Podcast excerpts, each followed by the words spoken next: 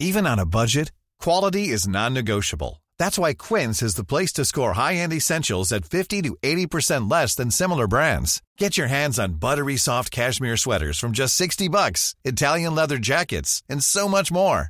And the best part about Quince, they exclusively partner with factories committed to safe, ethical, and responsible manufacturing. Elevate your style without the elevated price tag with Quince. Go to quince.com slash upgrade for free shipping and 365-day returns. Ever catch yourself eating the same flavorless dinner three days in a row? Dreaming of something better? Well, HelloFresh is your guilt-free dream come true, baby. It's me, Keke Palmer. Let's wake up those taste buds with hot, juicy pecan-crusted chicken or garlic butter shrimp scampi. Mm. Hello Fresh. Stop dreaming of all the delicious possibilities and dig in at HelloFresh.com. Let's get this dinner party started. I'm Sandra, and I'm just the professional your small business was looking for. But you didn't hire me because you didn't use LinkedIn jobs. LinkedIn has professionals you can't find anywhere else, including those who aren't actively looking for a new job but might be open to the perfect role, like me. In a given month, over 70% of LinkedIn users don't visit other leading job sites. So if you're not looking on LinkedIn, you'll miss out on great candidates like Sandra. Start hiring professionals like a professional. Post your free job on linkedin.com/achieve slash achieve today.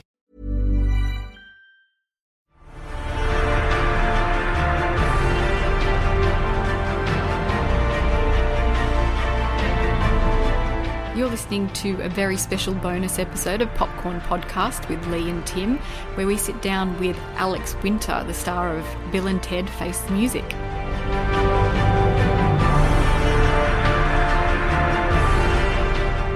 So, Lee, we recently watched Bill and Ted Face the Music. Mm-hmm. We reviewed it. Our episode, guys, is up now for you to listen to. And it's the third movie that revisits Bill and Ted as middle aged dads still rocking out and trying to write the song that will fulfill their destiny and save the world. And this time they're joined on the adventure by their helpful daughters. And we both really loved it, didn't we? Yes. So the movie obviously reunites Keanu Reeves and Alex Winter, and joining them as their daughters is Samara Weaving and Brigette Lundy-Paine, who were fantastic. We said they were fantastic. Yeah, yeah, absolutely. You said in our review that it's the movie that we needed this year, wasn't it? Mm, and I still feel that way. I loved it. I got to watch it again before I had a chat with Alex about why people connect with this movie so strongly after so many years, because we said it's been 30 years since the last film. He also talked a little bit about what it was like to get into the headspace of Bill. Alex himself hasn't acted in movies since the mid 90s. Hmm. So I guess he came with it with a lot of love for the character and then having to kind of get his acting chops back up and running. Without further ado, Lee, I would really love to hear your interview with Alex Winter. Let's check it out right now. Excellent! Hi, Alex. Hi there. Are you in LA? I'm in LA, yes. Thank you so much for being so generous with your time today. Sure. Yeah, thank you. I'll jump straight into it. I've seen the movie, obviously, love it, and there's been such great reception to it. What is it, do you think, about Bill and Ted that people are connecting with so strongly, especially after three decades now? Well, I, you know, it's it's hard to say. I think you never really know what makes something click culturally and have the kind of staying power that for whatever reason we seem to have. Look, we're very grateful for it. And I think there's a sincerity to the characters and the the writers Chris Matheson and Ed Solomon they write really great inventive mm. stories with really ornate language but I think people respond to the friendship the friendship that that's at the heart of the film and the the kind of message of the film I think is is infectious they're fun characters for us to play it's fun to live in a person's head who views the world the way these guys do And they're so full of such positive energy. They do, and you have to find that in order to play it. so um, it's fun. You know, you go to set every day, and you sort of work yourself into this state of looking at the world in this particular way. It's a, it's a kind of a fun, frothy headspace to inhabit. Does that come naturally to you? How do you get yourself back into the headspace to play Bill after so long? In this case, one of the things that drew me to to wanting to do it in the first place uh, was the fact that the story that Chris and Ed constructed allowed us to play Bill and Ted as adults, uh, as as husbands, as fathers, as two guys who have actually lived a lot of life since we last saw them, and not as kind of paralyzed kids Mm. and that gave us gave us a lot to chew on from an acting standpoint. But then, you know, I, I had a lot of time to prep, so I did a lot of work on finding his body again and his voice and things like that. But I really wanted to make sure he felt a, little bit new, like someone who was an older version of the person we last saw, not me trying to play the person that we last saw. And it's obviously more than just the flannel shirt around the waist, although I did love that subtle moment in this film where you sort of take it off and wrap it around your waist and it's almost like Bill's here. well, it had always struck me that that there are certain friends I have that have changed a lot in some ways and not at all in others. I think we all have friends like that um, who actually dress quite similarly to the way they did when they were younger, and the certain types of clothing they they wear, and certain types of attitudes they have. And I kind of modeled Bill on on friends that I had like that who. Uh, had grown in some ways and not in others. Well, I think that's one thing that this movie pulled off so well was balancing that aspect of how Bill and Ted have evolved over the years with the fact that they somehow at their core haven't changed a bit or the good qualities that make them them are still there. And how much of that came down to having the original creators Chris and Ed on board with you and a lot of the same I guess crew and cast? I think it was a, huge a huge factor. Um, the guys created these characters at the very beginning, they created them and they did them themselves as kind of stand up characters back when they were in mm. college. So they've really lived with Bill and Ted for a long time and, and they've gone on to write a lot of other things, but they're, you know, they were their invention. And then Keanu and I grew the inventions mm. out and, and hopefully breathed some life into them and made them our own in, in that way. So it was very important to us that the film had an, a creative integrity at its core which began with Chris and Ed, and and we had a part in that. Our original producer Scott Kroopf was back, and we had other actors back like William Sadler who played Death, and Hal Landon Jr. and, and Amy Stoch plays Missy. So there were people from the first two movies that came back in front and behind the camera, and we just kept a very close eye on the kind of creative core of the story and wanting it to feel um, like it had that integrity to it. Absolutely. And obviously, there are new characters joining the adventure this time. Our own Samara Weaving plays your daughter. What did you and Keanu do to help Samara and Brigette nail the mannerisms and I think what we helped them do um, so that they were, were able to play their part was get out of their way. wow. They're really, really talented actors, and they had very specific ideas for how they wanted to play the characters, and we really wanted them to create their own characters and for us not to get in their way um, and end up with daughters that just felt like carbon copies of, of Bill and Ted. We really wanted Billie and Thea to be their own. And of course, they very much wanted them to be their own. That was very much their agenda. And so we really got out of their way and, and, uh, and supported their quest to kind of go find these new beings. Um, and they did such an amazing job. So, I mean, they're both phenomenal actors, and I've been following Samara's c- career for a while, and she's just doing amazing work. So it was really great to work with her. Oh, yeah, they were completely spot on, especially, I mean, no disrespect to Samara because she is fantastic, but Brigette, especially, was just so Ted. Yeah, she really is. Billie is very, very much Ted, and, and they did an amazing job playing that character. One thing that's been commented on in Australia is that Bill and Ted's Excellent Adventure is one of the best for depicting time travel logic. That sequence where Bill and Ted jailbreak the historical figures out, and it's just like thinking about time traveling and leaving a key closes the loop and it means that it was always going to happen. And there's a nice or hilarious twist on that in Face the Music when you're escaping your older selves and they catch on to you doing that.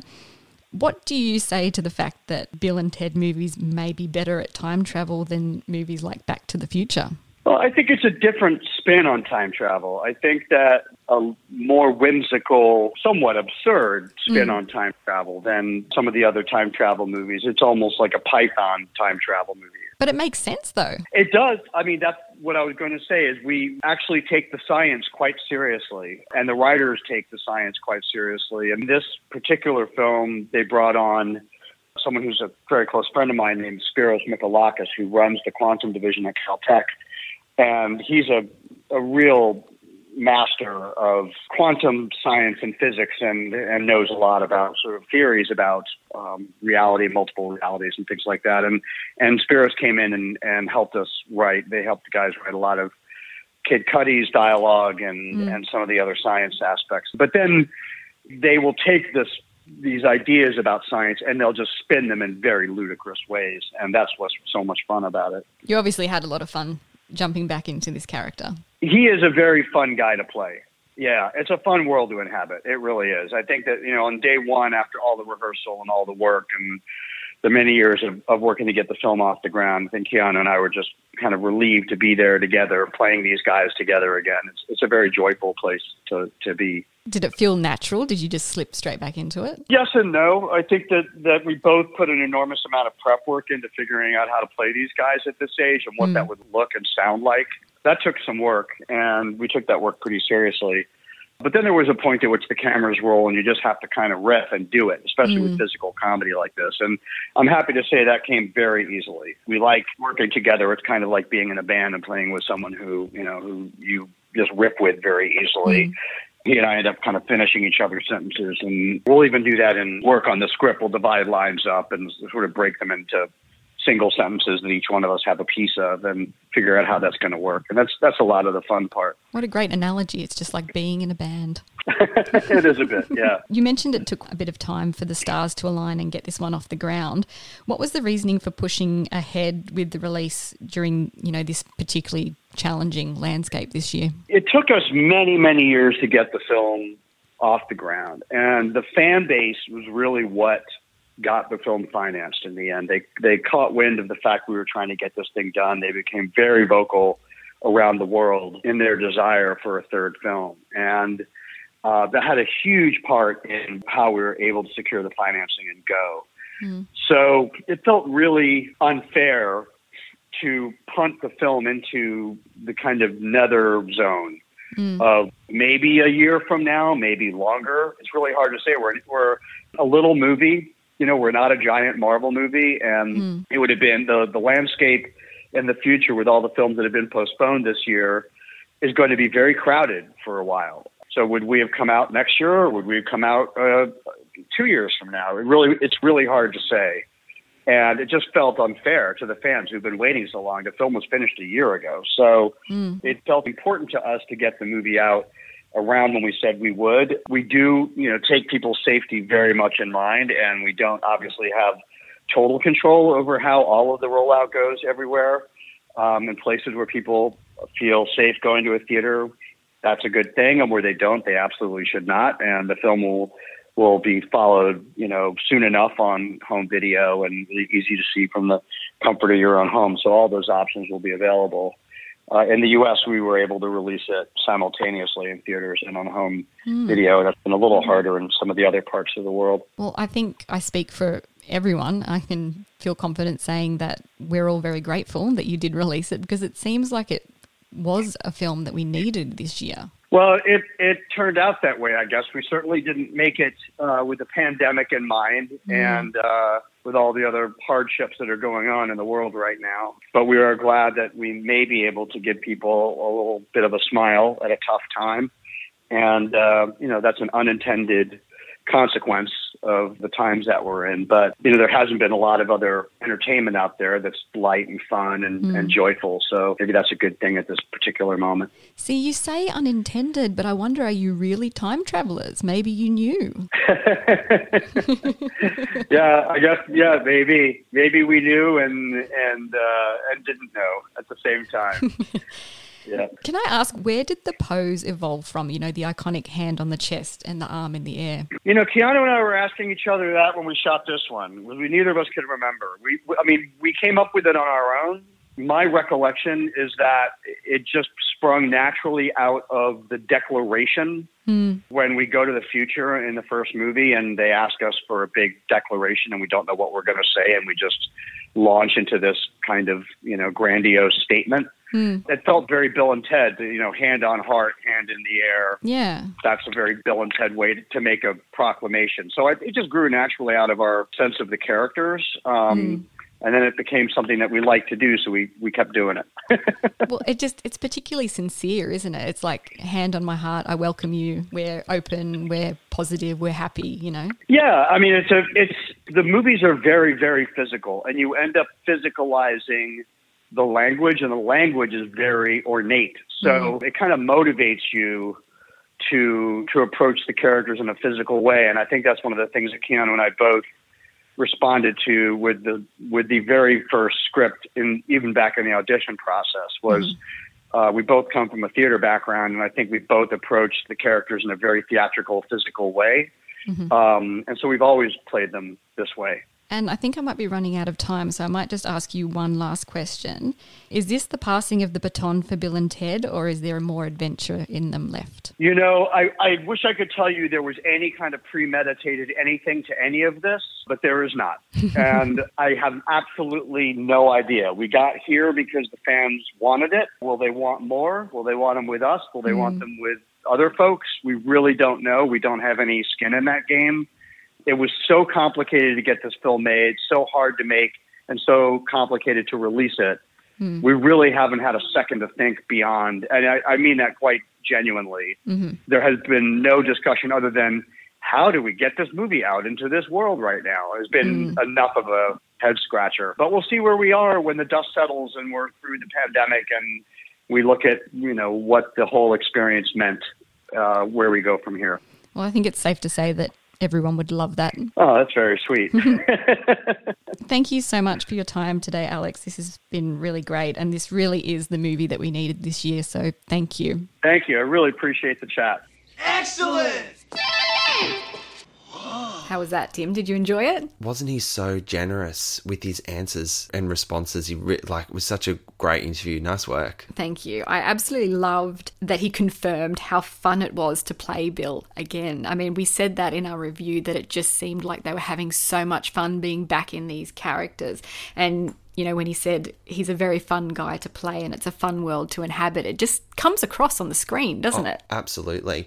And the fact that he spoke so fondly about the original screenwriters in Chris and Ed and how they constructed the characters mm. for them to tap into Bill and Ted as adults. So he kind of came in with this going, I can't just play Bill from 30 years ago. He has to find the character as mm. Bill would be as a middle aged father now. Mm. I particularly liked at the top of the interview, Lee, when he talks about how you never know that something is going to click culturally. And he's obviously got a great deal of fondness for this character and mm. the stories. And he says there's like a sincerity to how they've been written as well.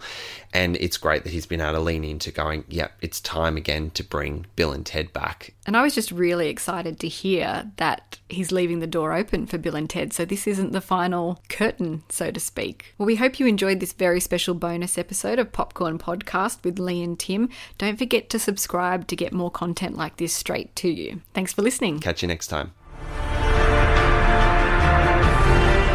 We have a website, popcornpodcast.com Go check it out. We've got all our episodes up there for you to listen to. If you'd like to get to know us a little better, there's an About Us section and we run giveaways, so keep an eye on the website for more information.